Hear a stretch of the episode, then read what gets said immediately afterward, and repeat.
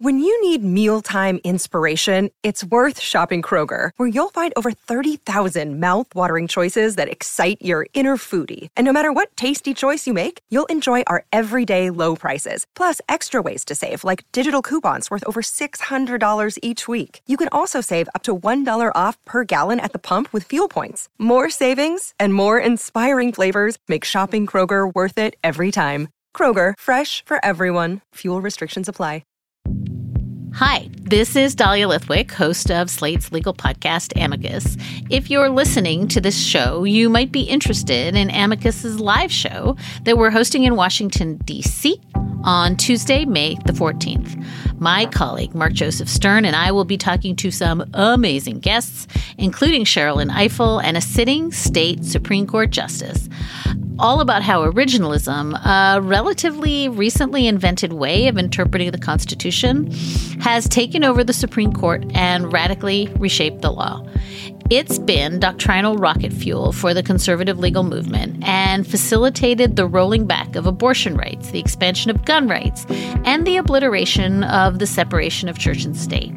And as another wildly consequential Supreme Court term careers to its end, the court's originalists are on a tear. But there's something you can do about it, and we hope you'll join us in DC on May 14th to explore the possible pathways out of the current situation. Go to slate.com slash amicus live for tickets. Quick disclosure here this show was taped on Thursday morning, and we know that in the world of Elon Musk and Twitter, that is a long time and things may change. Okay, here's the show.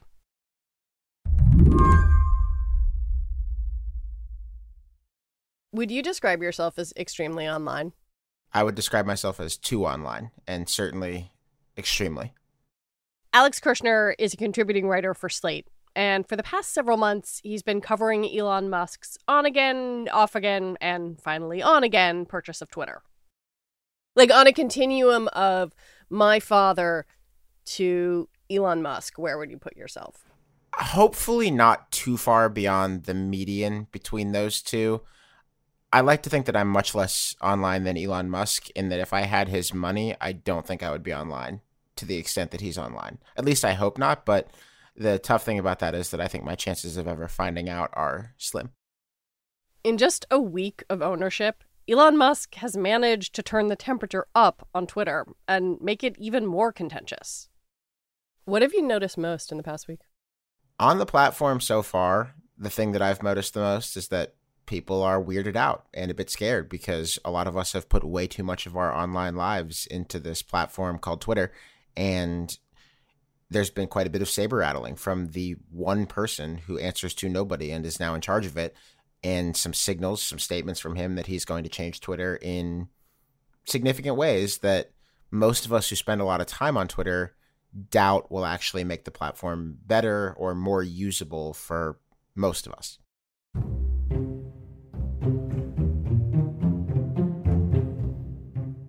Today on the show, what Elon has wrought and what he's planning for Twitter's users, whether they're too online or not. I'm Lizzie O'Leary, and you're listening to What Next TBD, a show about technology, power, and how the future will be determined. Stick around.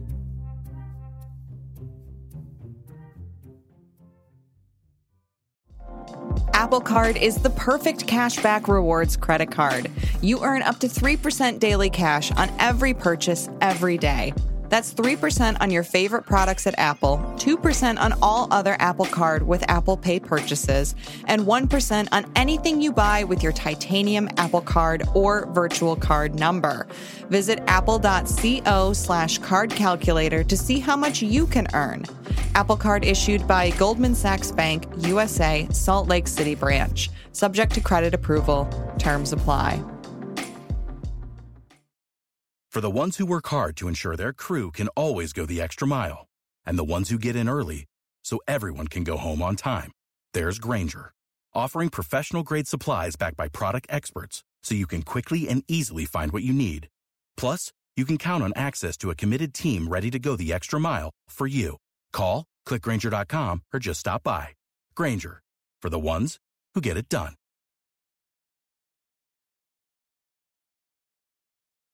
Hey everybody, it's Nilay. I've got some huge news. Decoder is moving to Mondays and Thursdays. We're adding a second episode to the show. On Mondays, we'll have our classic interviews with CEOs and other troublemakers. I think we're going to have to start having conversations about how do we pay those jobs that can't be done by AI. And on Thursdays, we'll be explaining big topics in the news with Verge reporters, experts, and other friends of the show. There's a new generation of people on the internet. Google search has always sucked for them. So, you know, there's no reason for them to be loyal. They can just go to TikTok. This is going to be really fun. I'm very excited about all this. So go subscribe wherever you get your podcasts now.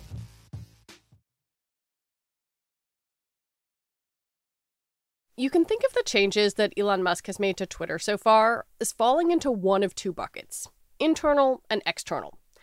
On the internal front, that's mostly meant firings and resignations.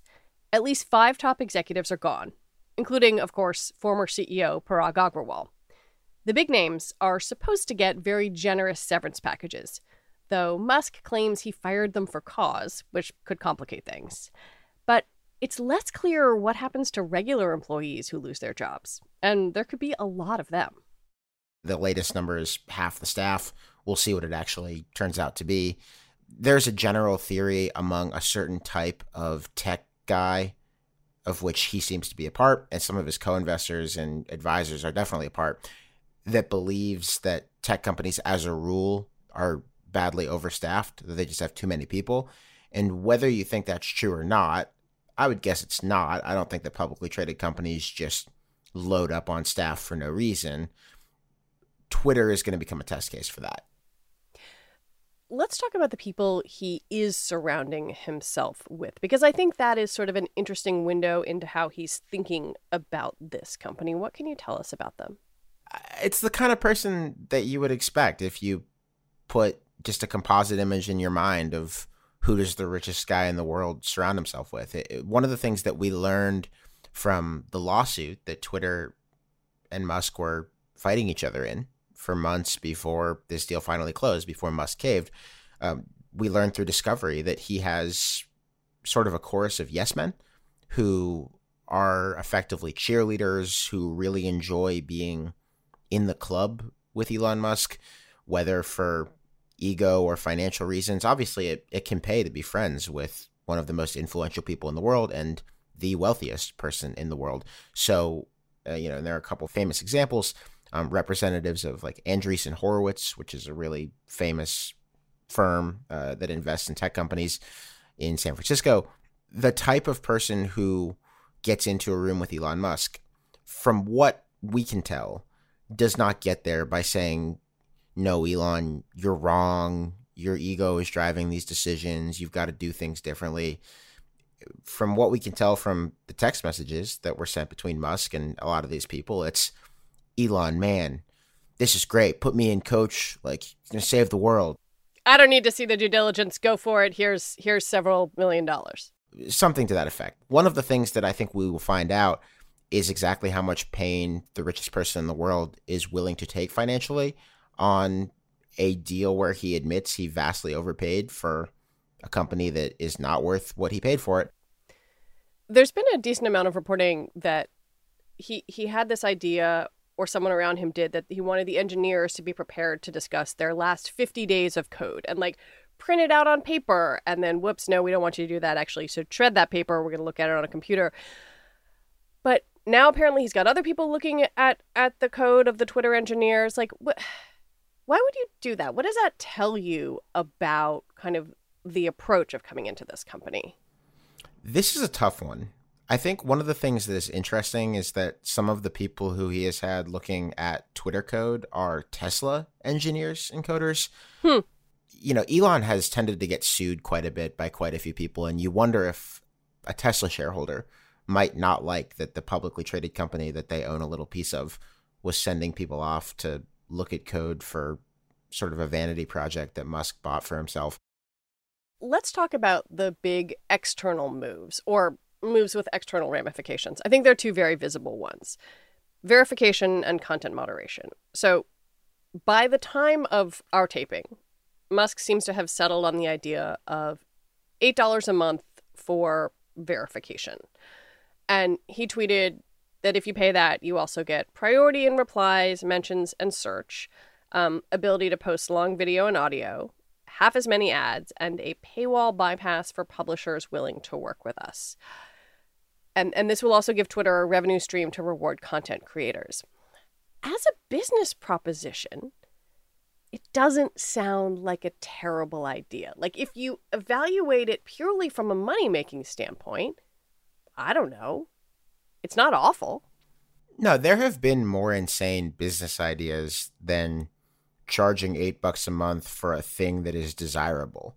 And in, in different ways, Twitter verification is desirable and this quote unquote priority are desirable. I'm not sure how many people care about the ability to post longer videos or about uh, potentially the paywall bypass with publishers. But the verification piece of it is interesting and I think interesting in a bad way. Hmm. What do you mean? Twitter verification has become certainly a very high school cliquey kind of thing. It's a status signifier. Many of us who have verified Twitter accounts, and I do myself, aren't at much risk of being impersonated. Right, like I don't think anyone wants to be me on Twitter. Right. I, I don't know that I've ever had someone pretend to be me on Twitter. I doubt it. That's probably flattering to myself to think that there have been fake Alexes out there. It just it is true that Twitter verification has become something in a lot of places that it's not really supposed to be. But what it is supposed to be is still really important, and that is a signifier that the account that is tweeting is a authentically a person in those cases where someone would be subject to imposters and b a general kind of implicator of trust mm. a, a, general signifier of trust that this is an account that has been looked at and that is on twitter to share sort of a nebulously de- nebulously defined credible message but of course, if anyone can pay $8 a month to grant themselves that signifier of authenticity, then the original premise of the blue check immediately falls apart. Yeah, it could really become a cutting off your nose, spiting your face situation. Of course, as Elon Musk has said, Twitter needs to find a way to make money. But the problem is that the fundamental reason that a lot of people come to Twitter before they get addicted and just become hopelessly online and can't leave is that they think Twitter is a place to get good information. If you think about the less internet, less Twitter addicted people in your life, when they check out Twitter, if they consider joining it, what are the first accounts they follow? A lot of the times it's news organizations, it's a couple of reporters. They want to know that there is at least some veneer of integrity, legitimacy. And if that's for sale, then the check mark almost stops giving any of that legitimacy at all. And someone might start to wonder is the information I'm getting on Twitter even that good? Can I trust it? And that's a fundamental problem if you want Twitter to be seen as a reliable place to get information. It is easy to imagine how that could become something that advertisers who at last check are worth about 90 cents out of every dollar Twitter makes, it might affect how they like to feel about spending time on on the platform. And you could just imagine this being a problem in a lot of ways. It also might look pretty embarrassing to keep paying for verification. I it might become the kind of thing where it doesn't look very metal. It doesn't look very. It's a little thirsty. It's a little thirsty to pay for verification. You know, I've thought about it just in the last couple days. You know, I work for myself. I'm a freelancer, and I wonder if I will need the quote unquote priority thing all in all, I just think it might be a chaotic and unproductive change to the usability experience of Twitter. As a thought experiment, could a bunch of people pay $8 and be Elon Musk? Of course they could. Although it wouldn't surprise me if Elon Musk made some special feature so that nobody could call themselves Elon or Musk with the blue check mark he actually has said that people already do this, that people already try to impersonate him because someone posed this exact question to him on Twitter. Um, and they might, but they probably don't do it very effectively because most people just know who Elon Musk is and because it's hard to do it with the blue check mark because Twitter has the verification process that it does.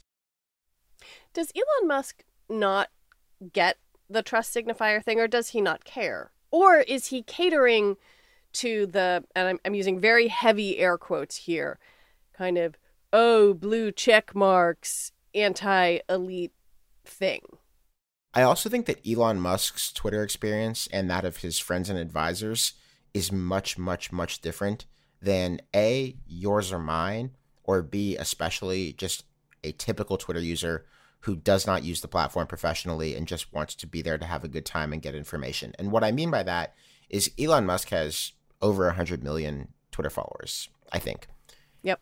Elon can look at his Twitter mentions after he tweets anything, it could be a picture of a sandwich, and see an absolute cesspool of thousands, tens of thousands, even hundreds of thousands of nonsensical, hard to parse, and, and probably some nice, funny, smart replies to his tweets. But if you have an account that big, I imagine that Twitter is very hard to use. It's very hard to sift, to sift through.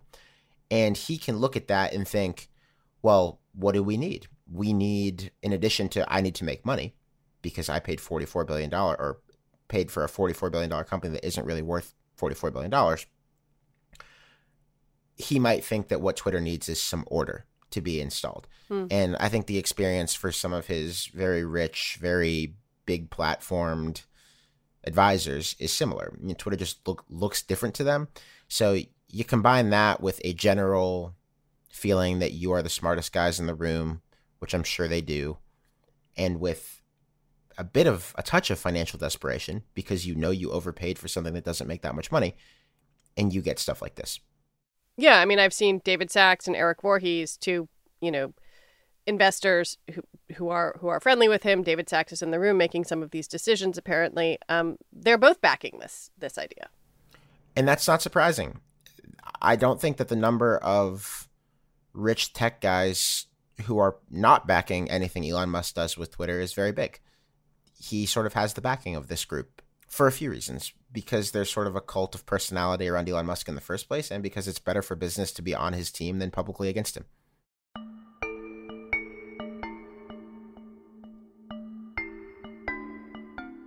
when we come back, what can people say on Twitter before the midterms?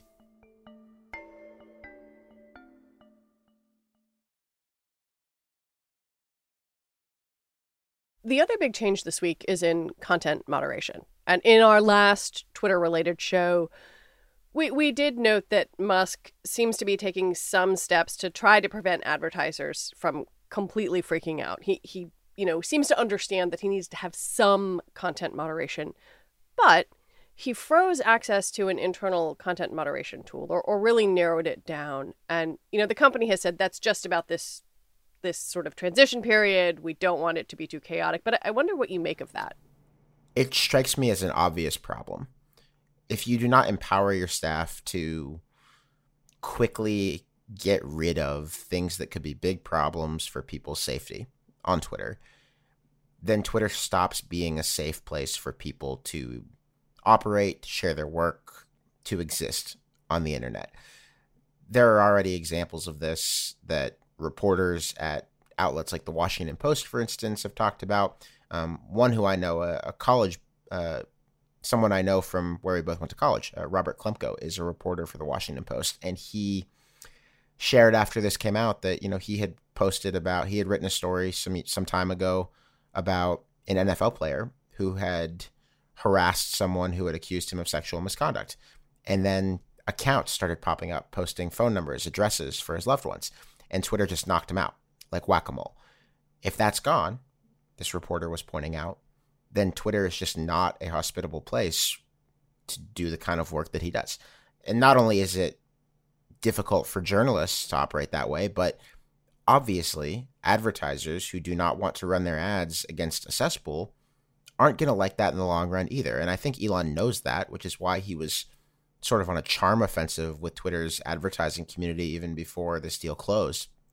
But it's critical. And, you know, to whatever extent Elon Musk wants to roll back content moderation to serve some vague idea of quote unquote free speech, that exists opposite the desire of the advertising world to have a safe, happy, fuzzy place to run ads. Yeah, I mean it's it's striking that racial slurs in particular the N word, skyrocketed when he took over. But at the same time, Twitter said, look, that was a targeted trolling campaign. And Musk himself had a meeting with the, the heads of several civil rights groups. Uh, it, it feels like there's this kind of fascinating duality here where he's aware that this is a problem, but then he tweeted and deleted a conspiracy theory about Paul Pelosi. Like, I, it seems really hard to figure out and parse where he is on this. Well, this is the problem with making an impulsive and bad decision to buy Twitter, period, but especially for way more money than it's worth. It's really hard for this to work out well for him. Twitter is a miserable place to run. I would never want to be in charge of it, even for free. It is extremely difficult for Twitter to make money in a way that is proportional to its societal influence, if you will, um, because it does not have as many users as Facebook, for instance. It has big usership among sort of the quote unquote elite class of society, you know, media, politics, tech, you know, those types of people. Sure, they're on Twitter, but Twitter has never printed money. In fact, in its last public quarter, it lost a ton of money. And the way to make money for Twitter historically has been almost entirely advertising. To make advertising money, you cannot have your platform be a cesspool, a playground for neo Nazis, whatever you would call it. You can't have it be a place where anything goes and where harassment, abuse, etc. are commonplace. It just doesn't work because the big companies that advertise with Twitter or have historically aren't cool with that for obvious reasons. It doesn't look good for Coca-Cola to have an ad show up in your Twitter timeline and then someone is saying the N-word or a gay slur two tweets above it. It's the fundamental issue of why you need content moderation to make money with a social media company. And unfortunately, Elon Musk, when he was buying Twitter, raised a lot of people's expectations on the right, particularly, that he was buying it to roll that back because it is, in his view, biased against conservatives. You can see the pickle that he created entirely for himself. Musk seems to understand that everybody wants to know what content moderation is going to look like, especially since the midterm elections are only days away. This week, he tweeted that Twitter will be forming a content moderation council with widely diverse viewpoints. And he added that no major content decisions or decisions about reinstatements will happen before that group meets, which seems to imply nothing earth shattering before Tuesday. There is one particular banned Twitter user who Elon Musk has said in the past he would like to have back on Twitter, believe should be unbanned. That's obviously our most recent president. And I am not sure where that will actually go now that Elon Musk is legitimately in charge of Twitter instead of just talking from the peanut gallery. Gets a little bit tougher when you are actually the one signing the checks and responsible for the gains and losses. And there will again be advertisers, users who find it unattractive if Donald Trump is allowed back on Twitter. Donald Trump might not want to come back on Twitter because Donald Trump, by the way, has started his own social media company that technically exists and is at least nominally a company. And you understand with him you know it may or may not be entirely on the level as a long-term business but a lot of questions about uh, the process that musk will undertake to decide whether people are allowed back on and specifically how that might apply to the most famous force in our politics.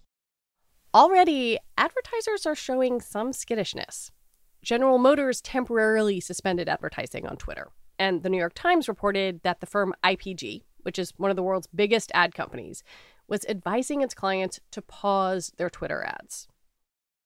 Elon has now got this pinned tweet saying, and it's a poll advertisers should support, and the choices are freedom of speech and political correctness. Um, and what I can't tell is whether that's like a feint, if that's if that's something he's putting up to satisfy the people who who want to see him, you know, support their vision of quote unquote free speech, or if it's really how he thinks about advertising. I wonder where you think that shakes out.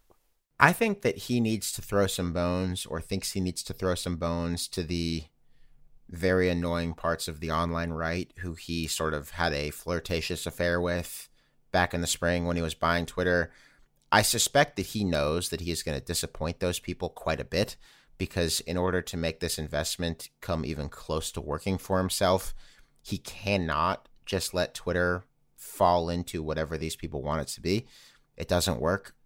And he's got a billion bucks a year in debt service alone.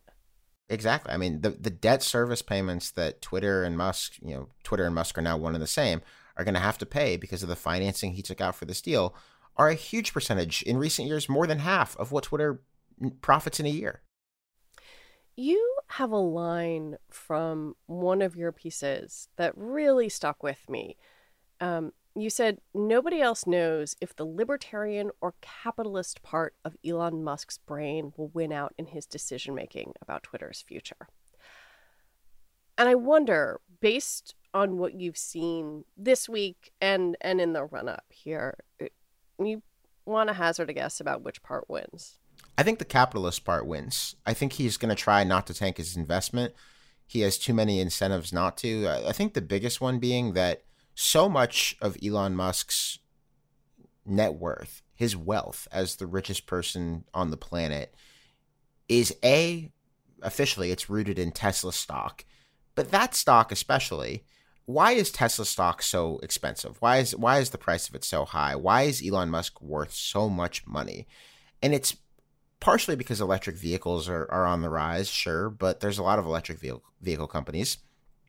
I think the real reason that that stock is so high and that he's so rich is that Elon has made a lot of people think, whether it's true or not, that he is a one of a kind business visionary and that he has the keys and knows the answers and has the magic touch to make great companies that charge into the future and are sort of at the vanguard of American innovation. That's the vision that he sells of himself.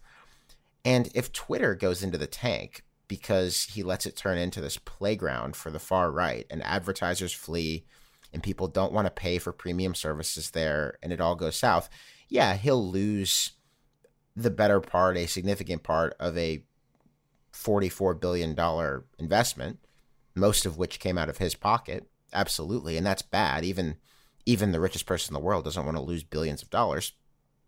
But it also would just puncture this image of him as someone who knows what he's doing in a way that nobody else in the business world can replicate. If Twitter becomes a smoldering crater, that hurts him. And I think he knows that. The question is whether the things he does to try to make money are actually going to work and allow Twitter to stay a good place to spend time. And on that, I don't know.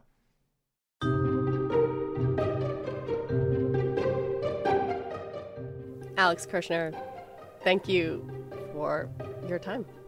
Thank you for having me. It was great to be with you.